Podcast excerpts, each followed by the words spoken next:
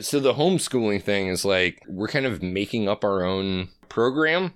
I'm having my nephew read out of a book of like one page biographies of cool people from history. So he's like, he's learned about Harriet Tubman and Wolfgang Amadeus Mozart, which we had a really fun time like getting him to be able to say correctly. You guys should watch that uh, movie with the Falco song in it.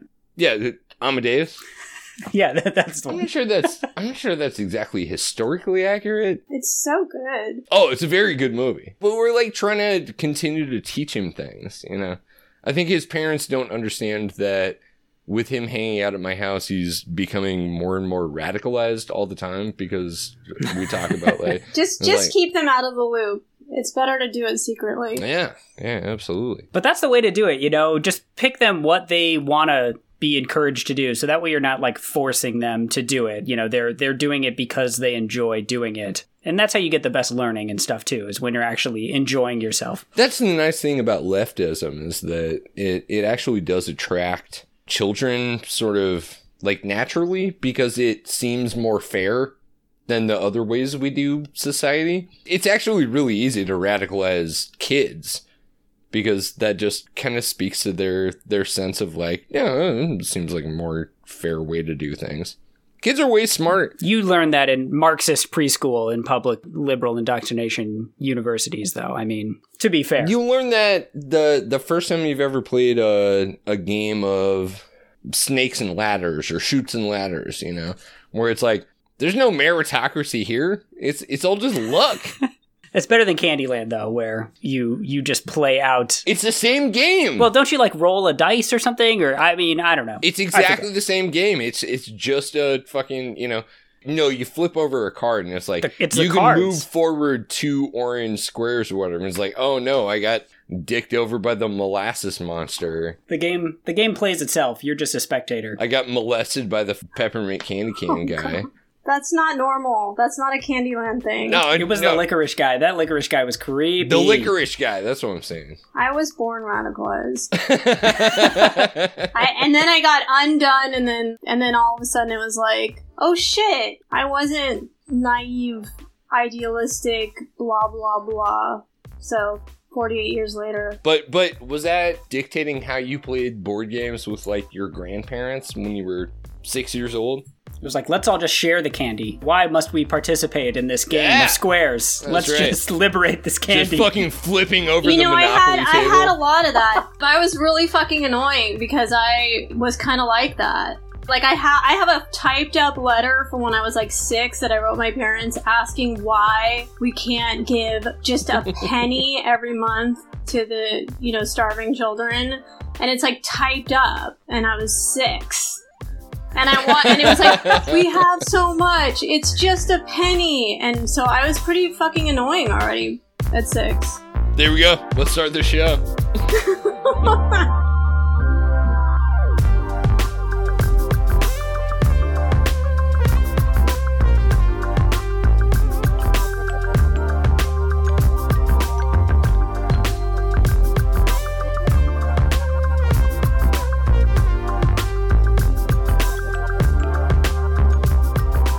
Welcome back to the Liquid Flannel Podcast from Arlington, Texas. I am Matthew Hodges, joined as ever by my incredible, ineffable, extraordinary Oof. comrade and So- co-host from Lot to live up to. Omaha, Nebraska. Well, I, I'm just I'm feeling very like big-hearted tonight. So Brendan Williams, hello. Hello. You know, I was listening back to our more recent episodes, and uh, it was snowing one of the last times we recorded. But it's not doing that anymore. Now it's like 95 Yeah, it was, degrees uh, outside. Yeah, it's like it's like melon weather out there. Yeah, it turns on a dime. So, uh, Yeah, did you hear the thing about um, how with all of the planes not flying, um, we can actually expect our summer to be like much hotter this year because of the the contrails. oh, because less chemtrails? less yeah less chemtrails. We'll Yeah, finally right. find out about the chemtrails now that the planes are grounded. this is the time where we. whatever.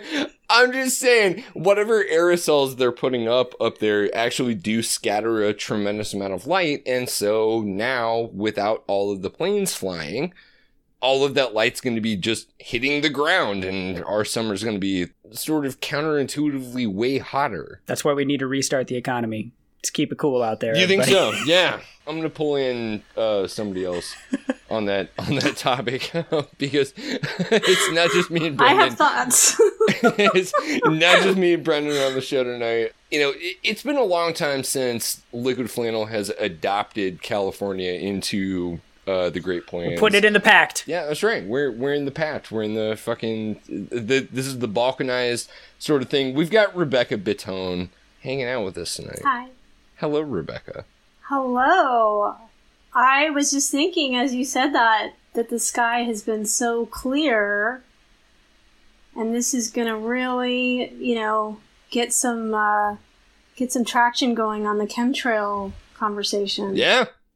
No, it's wild. I mean, we we live probably about 10 minutes from the DFW airport. So we're used to sitting on our back porch and you have to stop talking every 3 minutes or whatever because it gets so noisy. You know, and that has not been the case for a couple of months at this point. I'm gonna get my like That's kind of cool. reopen the chemtrails sign ready for the next protest. You know, bring back chemtrails. Our chemtrail workers need to feed their families. That's like so many layers of twisted. yeah. It's it's all just gonna look like when you put the glasses on and they live. Consume, uh, obey, sort of shit. Did you see that one guy had one that was that literally said "sacrifice the weak"? he had a sign. oh damn. Jesus, what the fuck are you talking? What? It said like "sacrifice the weak, reopen Tennessee" or something like that. yeah, that's not okay. Wait, what? Isn't that like a death panels kind of situation there? Like, Well, God, what? Wow. A, I mean, yeah, that what a, what a great point though, because all of these same people are the people who talked about how like the ACA under Barack Obama were gonna, Yeah, you know, they're gonna kill Sarah Palin's children. well, death panels, and they also They're gonna kill your grandma. they were a little prescient though because they also said that Barack Obama was going to shut everything down and you know implement martial law and take away everyone's guns and that Right. might that might be that might be a thing that's happening uh, any any minute now. they're always one president off. yeah, just off by one and a few other details. yeah, so that's interesting, always ahead of the curve. right? A little twist there, but here we are. the president is now going to war with various uh, like state governors. Everybody, lots of state governors have joined various state compacts, and they're going to resist federal like top down sort of guidance. That's fun. It's it's fun to kind of live through the balkanization of. But then he turned on Kemp, which was really interesting because I was like, okay, so that's Kemp from Georgia, is that right? Georgia, The Georgia guy, yeah. He's like, we need to reopen the economy, but not, but not like that guy. All right, now, Well, no, it's really weird. Like he was egging everyone on. He's literally tweeting like freedom, you know, let people live, blah blah blah, Liberate. liberate. That's right. And then Kemp says he's going to do it, and Trump's just like, yeah, no, I called him and I told him, you know, like if you, you know, you want to do it, I wouldn't do it like that. no, it's perfect. That way he can say, yes, I did want him to do it, but he didn't do it right. I was going to do it. Right, I right. would have done it the right way, and I told him. I told him to do it the right way. Mm, He didn't listen to me. It's it's a smart move actually to be on both sides of everything, um, and he plays it well. Yeah. It works for him every single time for him to be able to say like you know i gave them that that advice and they didn't take it. So now when i'm fucking making fun of them on twitter they earned the thing. They should have listened to me. He's got all the answers. Today he was saying that maybe we could just figure out how to inject bleach into our veins and that might fix the problem. the wife of somebody who is like a goop person who's like taking baths in Oh, that's Cuomo's Oh. wife or whatever. Yeah, she's oh taking yeah like bleach An- baths. Andrew, Andrew Cuomo's wife who is going to like take a bath in like an extra cup of bleach every night to get the toxins out of her body. I thought you were going to say out of her butt. I was like, all right, well, that's a whole other situation. well, maybe, maybe. It'll definitely disinfect your butt. It's like when you do that, like you bleach your mustache, but it's like a full body. Just getting ready for summer. The beaches are about to reopen. nah, this is not. This is not okay. This is like what the hydroquinone or whatever the shit. Like this is like. Uh, so bathing in bleach Yeah. is that's not good. Which uh, that guy just like quit. The head like vaccine guy or whatever quit, and now he's like turned whistleblower on Trump and being like, Trump fired me because I told him like stop telling people to use deadly drugs. the the hydroxyquinone guy. I mean, I I made the joke recently about how like I'm I'm okay with people taking fucking chlor- chloroquine for a while because the nightmares are like hilarious. That would be a great thing to go through culturally. Like everybody just doses up on fucking chloroquine. Yeah, I don't think so. I'm I'm gonna disagree with you there. Oh, it would make Twitter so interesting for a couple of days because people would be like, "Man, I had I had I had this incredibly violent nightmare about people that I barely know." It's like, "Yep, yep, that's a that's a cultural thing that we're all going through right Yeah, now." you're right. Twitter isn't weird enough. That's the problem. we need we need more weird. Not enough drugged out posts on there. Everyone's losing their fucking minds, and you're like, let's give them nightmares and see what happens. like I'm already having Yeah. the weirdest nightmares. Before we get into the uh like the broader uh cultural impacts of uh, the the quarantine stuff, um there was uh one particular news sort of it's not really an article so much as a, an ongoing problem. All of the different states that tried to restrict abortion rights, saying during the quarantine these are not essential services. Texas, weirdly, is one of the states where it kind of came out that like no, what we're talking about is not like uh what conservatives think about for abortions. It's people taking pills or whatever, abortifacients or whatever. This same uh, lawsuit is going to continue through. I can't remember all of them. Louisiana, Ohio, Illinois, I believe, Nebraska, I think, where conservatives are taking advantage of the current health crisis to say like, "Oh, this this is the perfect time to make it impossible for a woman to get an abortion." Yeah, it's pretty messed up. In Texas, I know it's been going back and forth with the courts, but I also know that the plan is not necessarily even to enact their laws immediately, but to try to cause enough conflict to make it have to go to the Supreme Court where they can just say, like, oh, hey, while we're here in the Supreme Court. we found Court a talking about it. reason. We found we found a precedent. it would be a great time for them to like carve out a huge exception in the like the Casey jurisprudence about abortion. Yeah, no, I, I, I think you're totally right. It's nice that some of the courts, the Fifth Circuit in particular, are like slapping them down and saying like, no, no, this doesn't work. You know why I'm so quiet, which is rare? Why's that? Because I cannot fucking believe this conversation. I mean, I, there's a lot of crazy shit, I know, but like, like, like we're talking about fucking abortion. We're still fucking talking about abortion. Right. Like the fact that this is a thing. Like this is the thing. Like the fucking world is going to shit. You know, economy's collapsing and people are dying and and and like everything's going to shit and some motherfuckers are like you gotta get in there on the abortion. You know, like like that's Finally. fucking like I can't my brain can't compute that there's this people sitting there in the wings waiting for the moment to, you know, like that's their thing. That's their issue. Like if we could just get in on abortion. Well, it's it's how they get their candidates elected, you know. So they're, I mean, they're. It's exactly like uh like fundamentalist Christian pastors or like the people who run these uh the Houston like mega churches or whatever. They thrive on this sort of thing. They love a fucking crisis because it creates uh an opportunity for them. Oh, I totally get the ex. I get the the the agenda. It's just like I maybe because I'm a woman. Um, I don't know. I don't want to be presumptuous here, but I just, I, it just, I don't know. That's one where I, I, everything's crazy, but I just sit there like, okay, I'm 48 too, so it's like, wow, we're still, we're just still going around that merry-go-round. Okay. I, I get it. I know why. I mean, I know what they're doing. I've, you know, been watching it forever, but it just trips me out that that's still a Yeah, thing. we're making a lot of progress in this country. we're a fucking crazy country. As we talk about that merry-go-round, I think that's probably a good place for us to uh, take a little bit of break because Rebecca Bitton has lots to say about this merry-go-round that we're on. So that's our that's our weekly update. We're gonna come back and talk about some of the superstructure sort of stuff.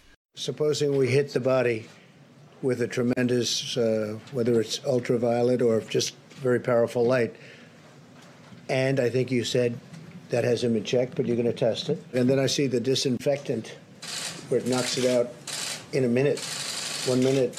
And is there a way we can do something like that uh, by injection inside or or almost a cleaning? Because you see it gets in the lungs and it does a tremendous number in the lungs. So it'd yeah, I think Omaha, so much like any have you know medical semi-large city. I don't want to say Omaha's like a big city, but um, it's it's the biggest city in Nebraska. That's it's, for it's sure. definitely the largest town in America or the smallest city.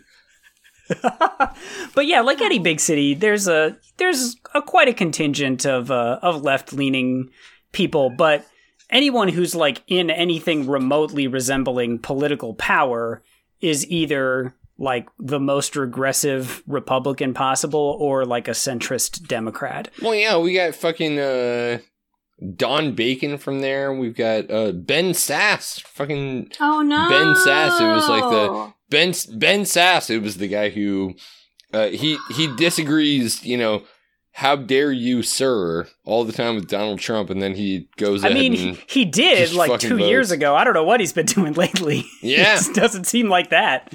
Yeah, I had a friend He's send in quarantine. I He's in his bunker. A friend of mine sent me like a video of him, like all impressed, and I was like, "Yeah, he's voting with him like eighty or ninety percent of the time. You got to understand what's going on here."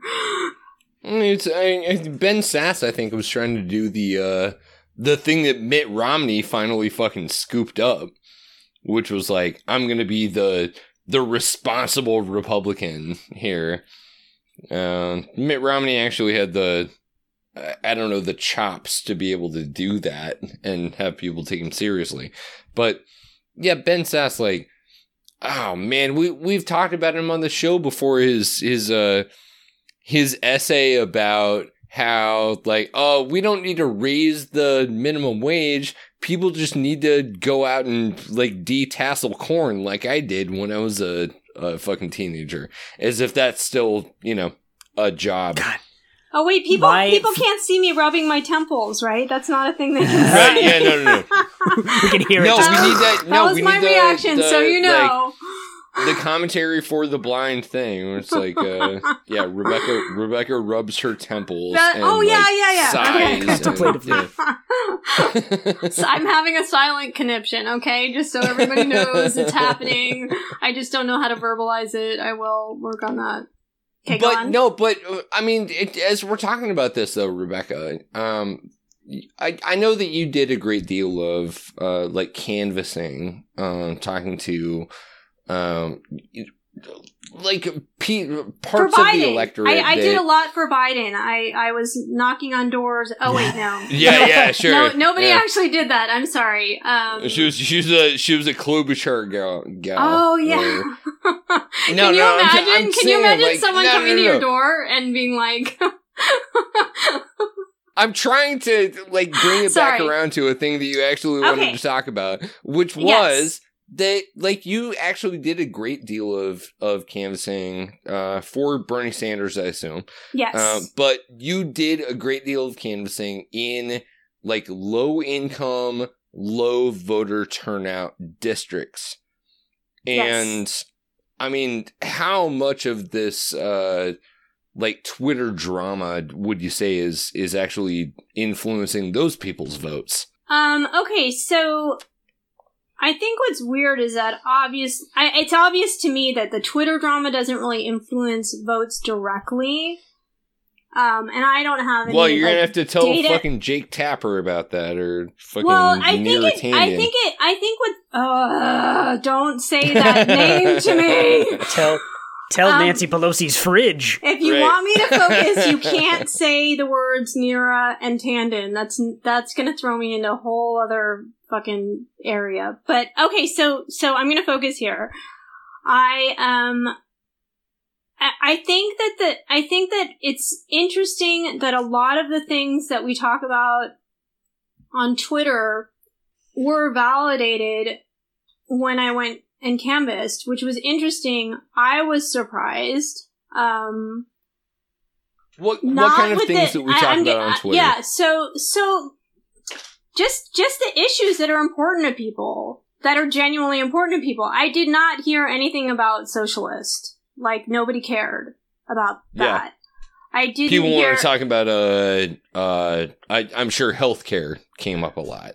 Yeah, I mean the well, there was so in I canvassed in Crenshaw, which is a black community, and the thing that came up there a lot was gentrification. And Yeah. and and it was really really heartbreaking. Like that was one of the hardest days that I had canvassing because there was this one guy who just really needed to yell, like he was yelling at me. And I, you know, I'm a little white lady, like walking around Crenshaw, and I understood that that that was, you know, kind of triggering in its own way. And he just needed to yell. Like he said, he's he told me he's never voting again after Obama. That's it.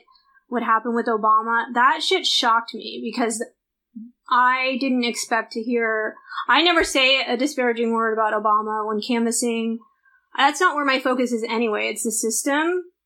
But I was surprised to hear so much disillusionment with the establishment Democrats and that people are not apathetic. They're not, um, lazy. They're not disengaged uh, per se, but they are, this is, you know, generally speaking, I'm not saying everyone, but this was the general consensus throughout different parts of LA, East LA, Crenshaw, you know, deep in the valley. So, uh, like Hispanic communities, black communities. Um, and then when I went to Flint, which I did later, I found similar and, and, and it was communicated in different ways in different places, but that's the part that, you know, that we talk about a lot that, that I, it just became more, um, concrete to me that, that people are, that the disenfranchised and the disillusioned and the non-voters aren't privileged. They're not, they're not lazy and they're not apathetic. Oh, They're- so they're- so you they're so you're responding to uh people on Twitter who say things like, "Oh, you're you're not going to vote for president. You must be a privileged person who Well, yeah. know, the the the impacts of another uh like 4 years of Donald Trump are not going to affect you." well, and you're saying that that's not true. That the people that you talk to are people who are going to be influenced by that, well, but they're not voting The- also. well, there was the message that was conveyed to me several times in several places, but especially in Flint, and it it broke me. I think about I think about it every day. Was nobody comes here, nobody cares, nobody cares, and people telling me they weren't going to vote because it didn't matter. It didn't. And this one guy said to me, you know, of course I was happy to have a black president, but Obama didn't do shit for us. And he had little kids running around tiny little place, basically living in squalor. And, you know, we don't, we still don't have clean water.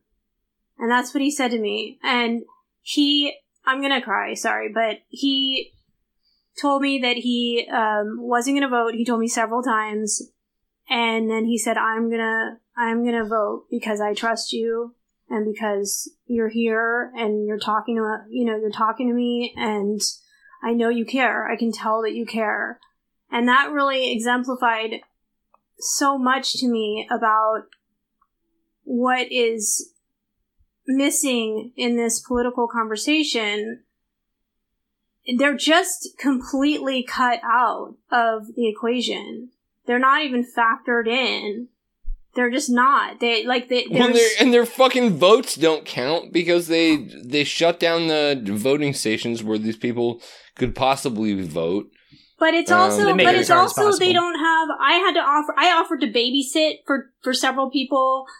Um, like some of them didn't have cars. Um, they're, you know, some of them, you know, uh, sorry, I work three jobs. Some of them I just don't know. Like one guy that we were talking to, he he was saying himself, like, I wish people in my community knew. I wish we talked about these things. I wish I knew. Like, I didn't even know today was, ele- you know, election day.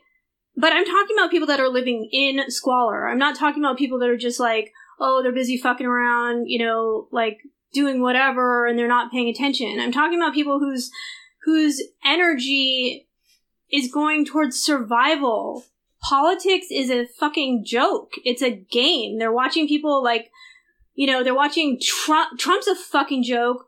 Pelosi's a fucking joke. It's like they're so far removed from the equation that it it uh, there was a a, a consci- uh, Wait, I'm t- I'm sorry. Are you saying that you don't? I'm sorry. Are you saying uh just like on the record? okay Are you saying that you do not actually have four hundred dollars of ice cream in your eleven thousand dollar uh freezer? Okay. Um, I don't have.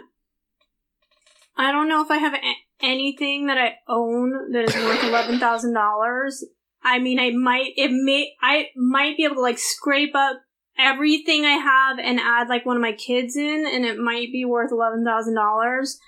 I bought a pint of ice cream today on sale because I need to emotionally eat after this. But Yes. um, but Because I think- everybody needs fucking ice cream, but I I bet your fucking ice cream didn't cost goddamn forty five dollars a pint or whatever. It, it, it, it, that, that ice cream.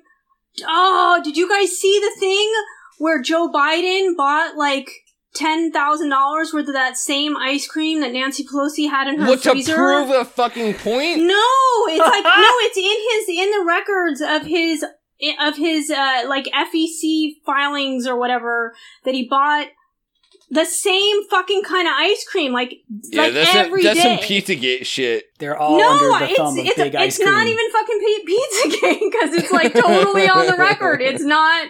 It's not like like like it's it's documented. It's not just like some people like trying to decode fucking salami. It's or whatever pe- pepperoni and, and pasta. It's like literally, you know, unless the FEC has some kind of code or whatever. Some people were talking about like if it was some kind of laundering or whatever, but it's the same fucking ice cream, okay? I don't know what's up with that Yeah. ice cream. I'm not spending twelve dollars to find out. But anyway. But it it it makes sense that they are aligned on that, right? That they're like, oh yeah, we're we're all about you know eating the fancy ice cream and all that stuff, and you know, oh Flint, Michigan, like man, I don't know what the hell's going on over there. Like I don't want to go there. I don't want to think about it. I I don't want to have to engage with it. And if you thought those people were upset, you know, six, ten, twelve months ago, like God, imagine how they feel now, right? Where they're telling them for years, like, hey, we just don't have the money to fix the water in Flint, Oh, Michigan. they did like, worse. sorry. They did worse. And, sh- And- wait, shout out to Jordan Chariton, who's doing a ton of reporting on this. Like it's his his life purpose to get this out. But they didn't just say they weren't going to spend the money on it. They lied. They knew. They they there's all kinds of shit allegedly, allegedly. But there's all kinds of shit that's been dug up about the um the lengths that they've gone to to just avoid taking care of the needs of these people. And i think part of that is because they're out of they they are cut out of the political calculation. They don't have any value because everything can be done without cutting them into the into the you know what i mean in terms of electoral politics like Yeah. they don't Well, they're not going to to be max out their donations to the you know super PAC or whatever. So why why bother spending Right. time catering Right. to their needs? Right. They're not going to do uh, any right. super bundling. right and all Well, as far the, as that Go goes, as far as that goes, Rebecca, I mean, when you and I spoke on the phone, we started to talk about um, the idea of taking the black pill. hmm Brendan, what do you think about the black pill? The idea that you could that that you've seen the reality of of politics and you're just gonna give up at this point. That there's no there's no possibility for us to actually you know improve anything because like the fix is in or the the deck is stacked or whatever what do you think about that I think that it's definitely very easy to see how you could fall into that mindset when you've got two political parties that are more aligned on some of these core issues. Like when you look at the all the stimulus spending and stuff that they're doing and you see like all the money's going to big business and all this kind of stuff and it's not yeah really they, going they to do the, people the like it. the shake shack bailout where shake shack Right. is like a 1.2 billion dollar company or whatever Right. And, you know, like you've got people saying, like, oh, like Nancy Pelosi was given, you know, millions of dollars to the Lincoln Center or whatever, and, you know, stuff like that, where it's like you can understand how it's easy to look at things like that and to say, yeah, you know, what is what is the point? And that's why I think much like the Republican Party has kind of gone through a transformation where they've really abandoned a lot of their principles and just gone full in on Trump. Um, it's because the Republican Party was not well liked at the time, and the Democrats need to wake up and realize that they're not well liked either. Um, and so people are looking for an alternative, and they're not seeing it. And in the absence of an alternative, and you have you're not being given a true choice, what other option do you have other than to just say like screw all this? Like what's the, even the point of participating in this process?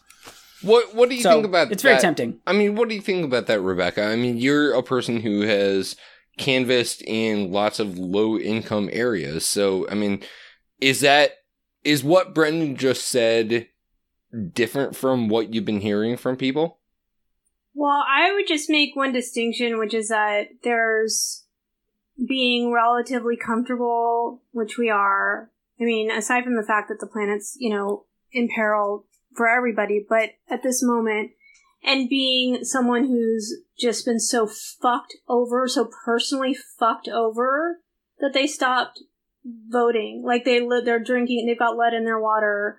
They've been completely abandoned.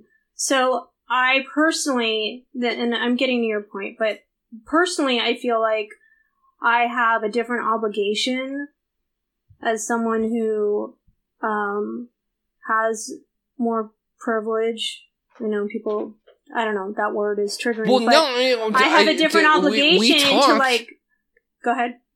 Yeah, we we talked when you and I talked on the phone about uh like the privilege inherent in being like black pilled. That like hmm like the people who the people who have the ability to go like you know what, fuck electoral politics, I'm just not going to engage anymore. Like Right. Well, but when they, yeah, and so they they're engaged automatically, but when they exert their their protest of not voting, I feel like they've and not engaging. It, it's coming from a different place than if I were like my, uh, you know, it's mine is kind of like a wussy place. Like I can't handle it. It's too sad. I mean, I've cried like every single day since since since I got to Flint and since I got home from Flint, I've cried every day thinking about the people that I met and what they must be going through now. And also that I convinced some of them to go and vote. And like, you know, like, and it was right before the coronavirus thing. And I'm like, I don't have their names. I don't have their numbers. But like, I, it, it just, it haunts me. And so, you know, I, I feel like, I feel like the fact that I can even ask, well, should I stop thinking about this or not? Like, that's their life. Like, they don't have a choice whether or not to, you know, stop thinking about it. right. And, but I do think that there are limitations with, with, you know, presidential politics. And, and now that that's like, so, now that that's over on this, on this round, I feel like it's really important to take the lessons away, which are that the grassroots works. Going door to door worked. We did it here in California, 36,000 volunteers. We won California. It was a huge deal. When I, when I volunteered last, um, at the end of last summer, Bernie spoke to us and it was not a foregone conclusion. He was like, California is going to be tough. We don't know, like he was communicating that they, that he didn't know if we could get California. That was on the ground. That was work. That was going face to face talking to people. So this isn't just, this isn't about optics and it isn't even as much about Nancy Pelosi as it is you have to get, you have to talk to people where they are. You have to go to where they are. And that's really hard with the coronavirus, um, situation. And, but this is my, you know, like my passion right now is like, how do we help down ballot candidates get the visibility they need right now when they're hampered in the most, you know, that's how AOC got elected. Like that's the most effective, but it is inspiring because it, you can do it. I mean, I, I, the enthusiasm for Bernie in the Hispanic community here was crazy. Everybody loved him. Um, talking to people here and throughout Flint, even in more affluent, um, like I was in a more affluent black community in Flint, just basically like middle class. Um, and it took five minutes of talking to people for them to switch to Bernie because they were just like, yeah, I know Joe Biden because of Obama and I see him on the news and they say that he can beat Trump and I don't know that much about Bernie. And then, you know what I mean? Like it wasn't hard. I didn't even have to like do a whole diatribe about, you know, the two party system and blah, blah. Like it, it wasn't that. It was like, if you can get in front of people and speak to their issues, and I know I talk a lot and fast, but the other thing is listening. I really learned to listen when I was canvassing. We need to listen to the people in the community that we say as the Democratic Party or whatever, which I don't even believe in anymore, but the left says that we says that we care um that these are the people that we care about. That's what we're saying. We're all saying like these are the people we're fighting for. Poor people, poor people, poor people.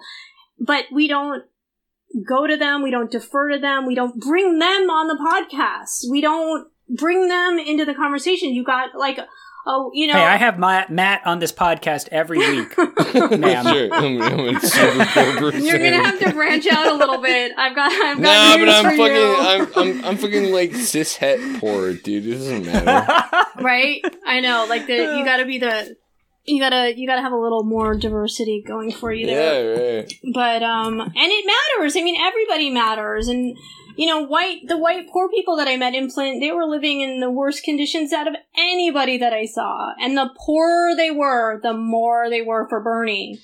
Well, this has been the, The fucking frustrating thing for me for the last couple of days because people, you know, like one of the big, uh, like Twitter blow ups recently has been about, um, the, uh, uh, like the Chapo to Fash pipeline, right? Where like you've got you got people who are kind of like dabbling with the left, and then they go and dabble with the right, and the whole thing is completely insane to me because it's it's only somebody who has as much privilege uh, as you would need to be uh, going through this quarantine in relative comfort who would be thinking about this at all. Um, but also, it's like you're mad that like certain leftist podcasts, including ours, I think, um, are drawing from the same pool of people that the alt right draws from, where what you're talking about is economically alienated and politically like disaffected people.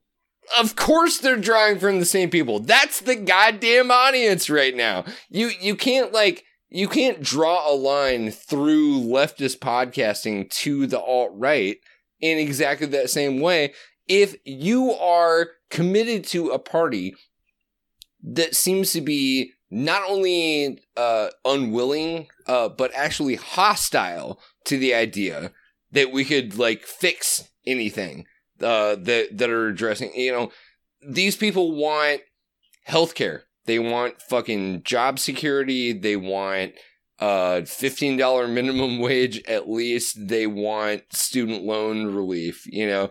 And if you're not going to address those issues, yes, some some of them you're going to lose to Trumpism, and some of them you're going to lose to liquid flannellism. yeah. I I But I the- keep my yeah. Go ahead. I was just gonna say the Democrats leave the opening right by by leaving those issues unaddressed. They leave an opening for people on the right to say, "Look, yeah, the Democrats don't do it, but here at least Trump's going to send you a check, you know, or stuff like that. You know, Trump's, you know, maybe he'll give Trump everybody is free getting healthcare, to you know, attack that the kind of stuff. goddamn Democrats from the left right now, which is insane. They're supposed to be the left wing party.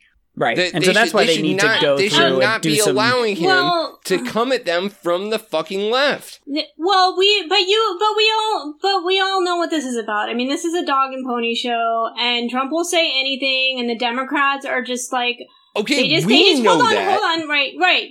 But but I'm telling you right now, when you get in front of people and you talk to poor people, they all fucking know. Like I say, if I say, uh, you know, how are how are you doing? Like, are you know, do you like do you, do you feel like the Democrats represent you? They fucking laugh in my face. I mean, they don't like, and that's across colors. That's not. The problem is, is that these conversations get co-opted by people who have, and you know this, we all know this, they have a vested interest in, you know, things staying the same way. So it's like, then we end up with these, incredibly with these, cynical identity politics that the fucking Democrats always do, which is like, yeah, Right, like, but the like left could okay, uh, South South South Carolina blacks over forty five voted for Joe Biden, therefore Joe Biden should be the like. When was the last time? When was the last god No, no, time, wait, goddamn was time just- that Democrats won South Carolina? I was just talking to my son about this because I was t- talking to him about manufacturing consent because we like talking about things like that. And I Sure. was telling him about how on the 24th there was a poll done that showed Bernie uh, w- was more popular than Biden with African American voters by some somewhere between like eight and ten percent, and or eight to ten points. And then, um, you know, Clyburn indoors in South Carolina happened, and I told him, and this is all I have the data to support this. If anyone wants to fucking yell at me on Twitter or whatever, We're But we're then- gonna cite you actually. Yeah. but but then but then the Biden got one state. Now, so to me, the Democratic Party was stuck at that point. He was the only one who got one state, who like really got one state. So they had to coalesce around him. The media gave Biden a hundred million dollars worth of positive coverage that was referenced At in the New York that. Times. That was in the New Yep. York Times. That's not a left like pulling it out of my ass number. Oh, the the number of fucking No, but uh, it's- it's- like, it's piece, piece of media that they did on CNN or whatever. Yeah, No, you but listen, so it's a hundred million dollars worth of positive coverage, and the new narrative was, I said to my son, that one state of old African Americans, but primarily older African Americans, Biden won the black vote. And I told my son, most of the country hadn't even voted yet. He won that one state. Biden won the black vote. Biden has the momentum. Biden is the front runner. Biden, and I, it, it's like I'm explaining this to a 17 year old who gets it like, you know, in 20 seconds. I mean, he could explain it to me. He's just sitting there like, wow, that's fucking crazy. So, to me, it's so cynical and it's so gross. And I, and I think we really do need to address, you know, the, the nature of that disparity. Well, and, I mean, liberals liberals love their magical Negroes. I mean, they they go fucking crazy for them. Come on, it's why it's why like it's why the Shawshank Redemption is such a fucking popular movie. I never saw It's because it. we we like I never we saw like it. wise old black people telling us what to do, I, just culturally. I, I, I have a different, I think I have a different perspective just in that I think that, uh, there's, there are deep, I think there are deep roots to why older black Americans have, um, you know, such strong ties to the Oh Democratic Party. no no no! And I I'm not talking about why like older black people in America vote a certain way. I'm talking about the way that uh, white America votes Yes. based on what they perceive older black people to be doing. Well, and uh, but that's all the manufacturing consent. I mean, that's like you, Exactly. we have we have told you that the African Americans have spoken, and it's so insulting to to me. It's so insulting to African Americans and to other people of color and other minorities and all the you know the entire Hispanic community who came out sixty percent here in Oh California God, for, for. Bernie. I mean, we're just like shitting on fucking everybody for for a narrative and I think it's I, I think it's perfectly valid to to take the information that you know a, a big win in South Carolina imparts and integrate that into a story. But you know they don't do that, and we know they don't do that. And if they could have gone with Buttigieg, they would have. And if they could have gone with Warren, they would have. And if they could have gone with Klobuchar, they would have. If they could have gone with someone else, but nobody else had the momentum. And that was their last fucking chance. Biden got a big win in South Carolina and it was go time. That's my opinion. I mean, I feel like you're looking at Biden now, he can't string a sentence together, fucking talking about his hairy legs and whatever.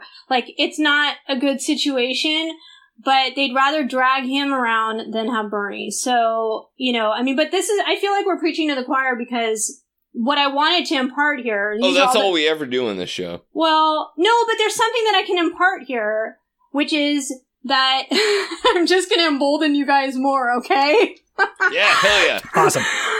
that you know, this is that this was reflected from the poor communities that I went to from their mouths, from their experiences, especially the the black communities, especially the Hispanic communities. They were done being fucked with and being used for votes and then being fucked over. Like the guy in Crenshaw is, you know, with his neighborhood being gentrified.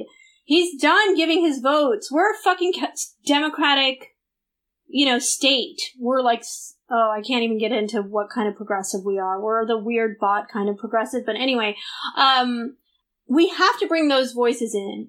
I mean, those are the, those are the people that are, you know, you say people need to get hungry enough and they need to, you know, be suffering enough to like rise up and, well, they're there. You know, they're fucking there. And so, like, how, I don't see, I'll ne- I, I I never really knew what that life was. I, I've lived in this city my whole life.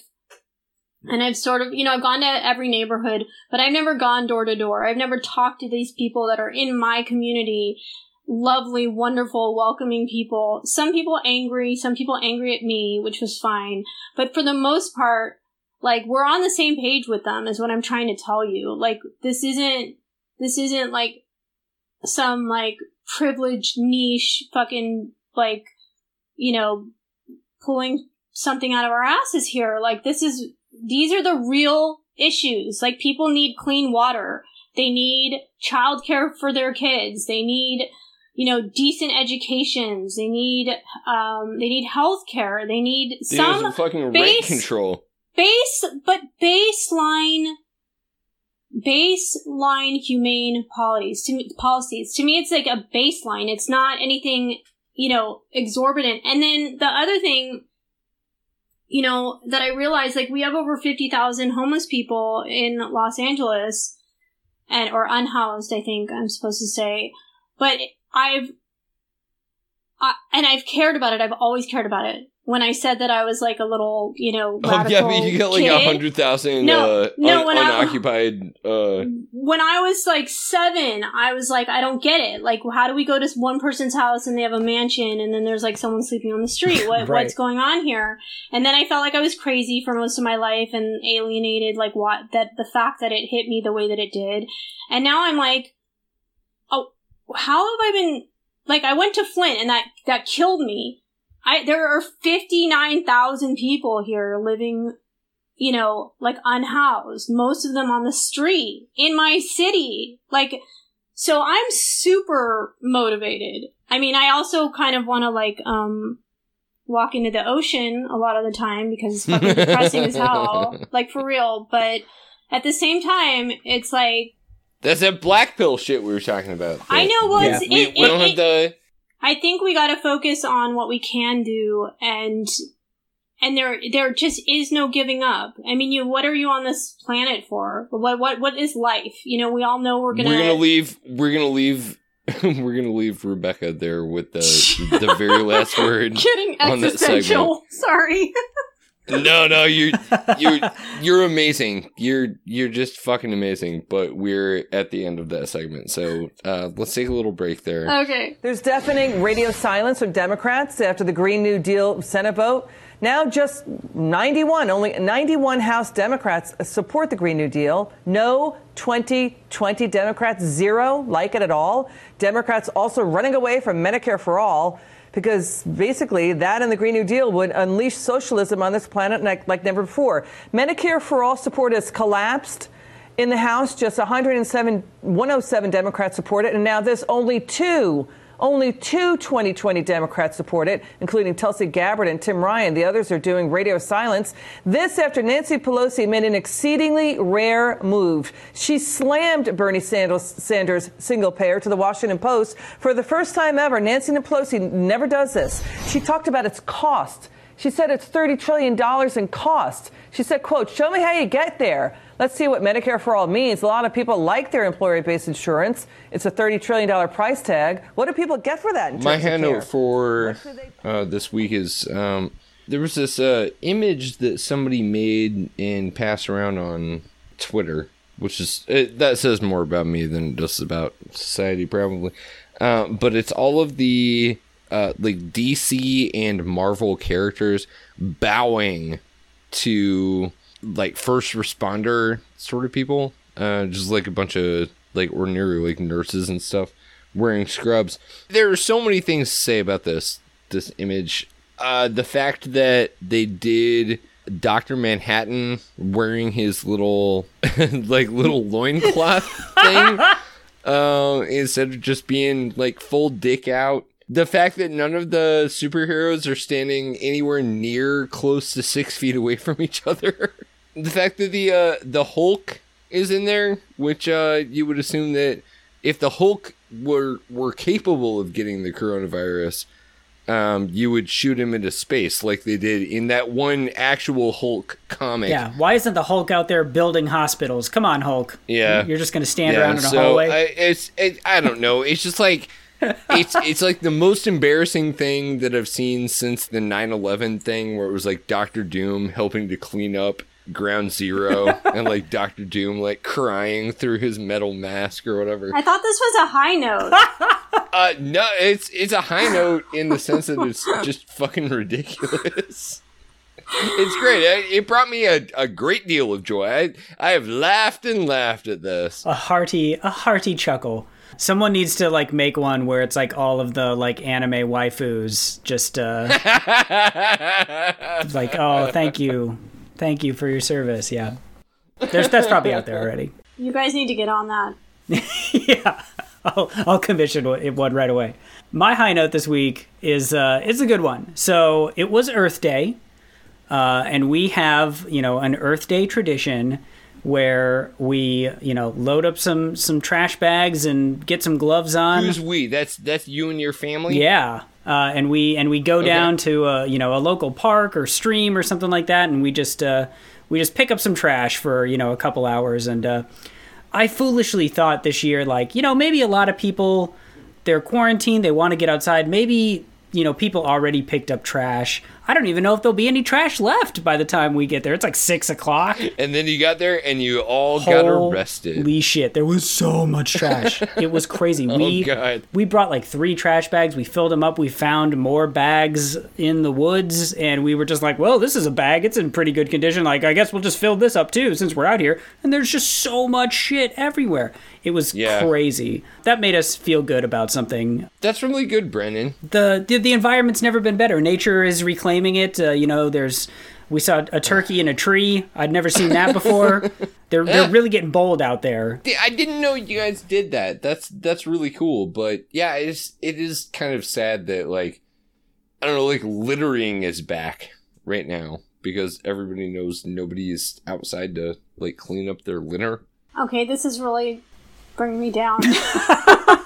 That's how our high notes go. I mean, I really love the I love the vision of the the whole family out picking up trash. Everybody leaves all their fucking trash everywhere, but you're like this heroic family that goes and picks it up. I But like what that. it says about society, yeah. No, no, no, no, no. We're okay. We're good with the like the family Yeah. bonding, picking up trash together. Good people.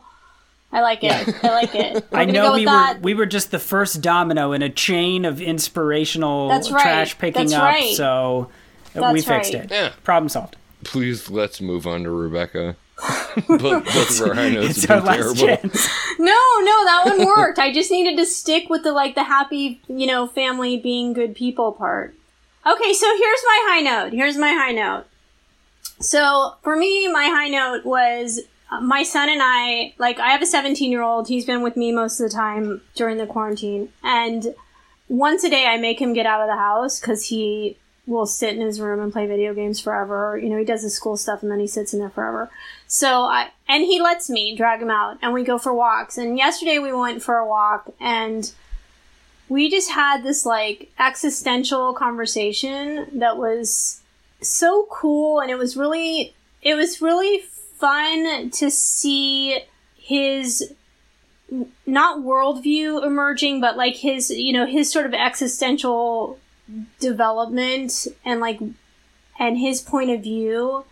For me personally, it sort of reaffirmed the antidote to the black pill, which is how great these this next generation is like how great these kids are how how like Yeah. engaged and wise and they're not you know they're not like he he really had a lot of depth of thought and a lot of sensitivity and a lot of um he's not fatalistic even though everything's super weird and it just it, it just sort of inspired me to connect with our obligation as whether parents or you know the older generations whatever our obligation to do what we can and keep pushing for a more just a more just society that's worthy of a generation that cares as much as they do is what i would say. Rebecca, would you is there a thing that you could identify that he said that you think would be a good takeaway lesson for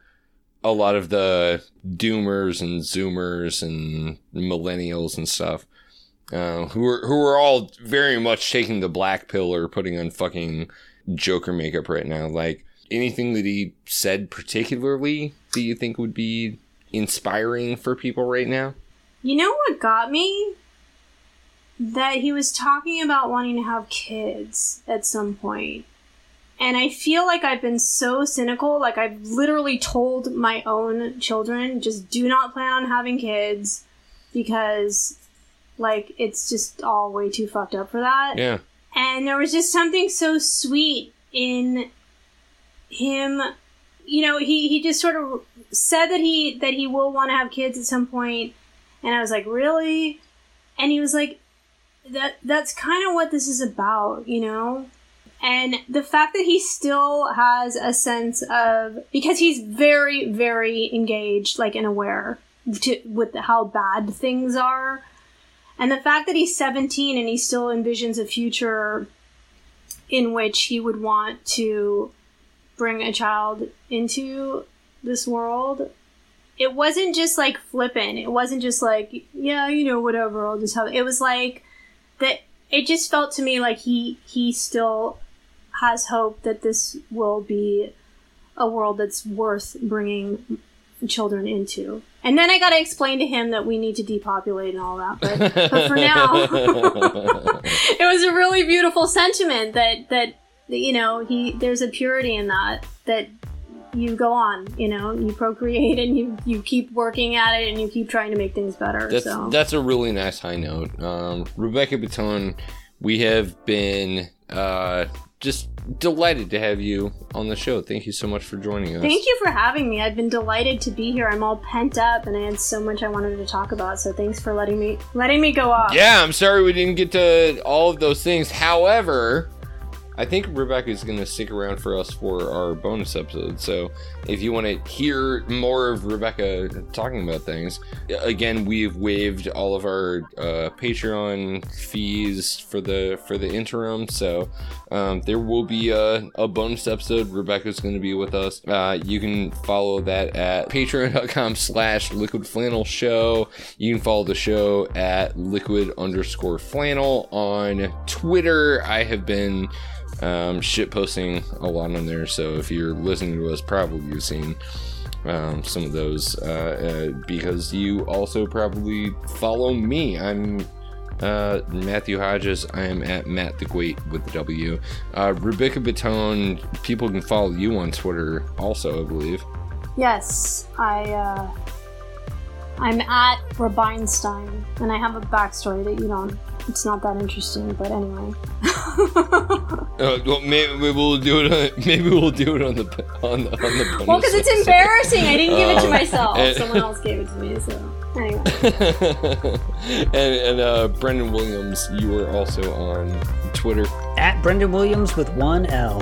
That's it. That's it for us. That's our uh, normal episode. Please tune into the uh, bonus episode. It's free, babies. We're, we're giving it away.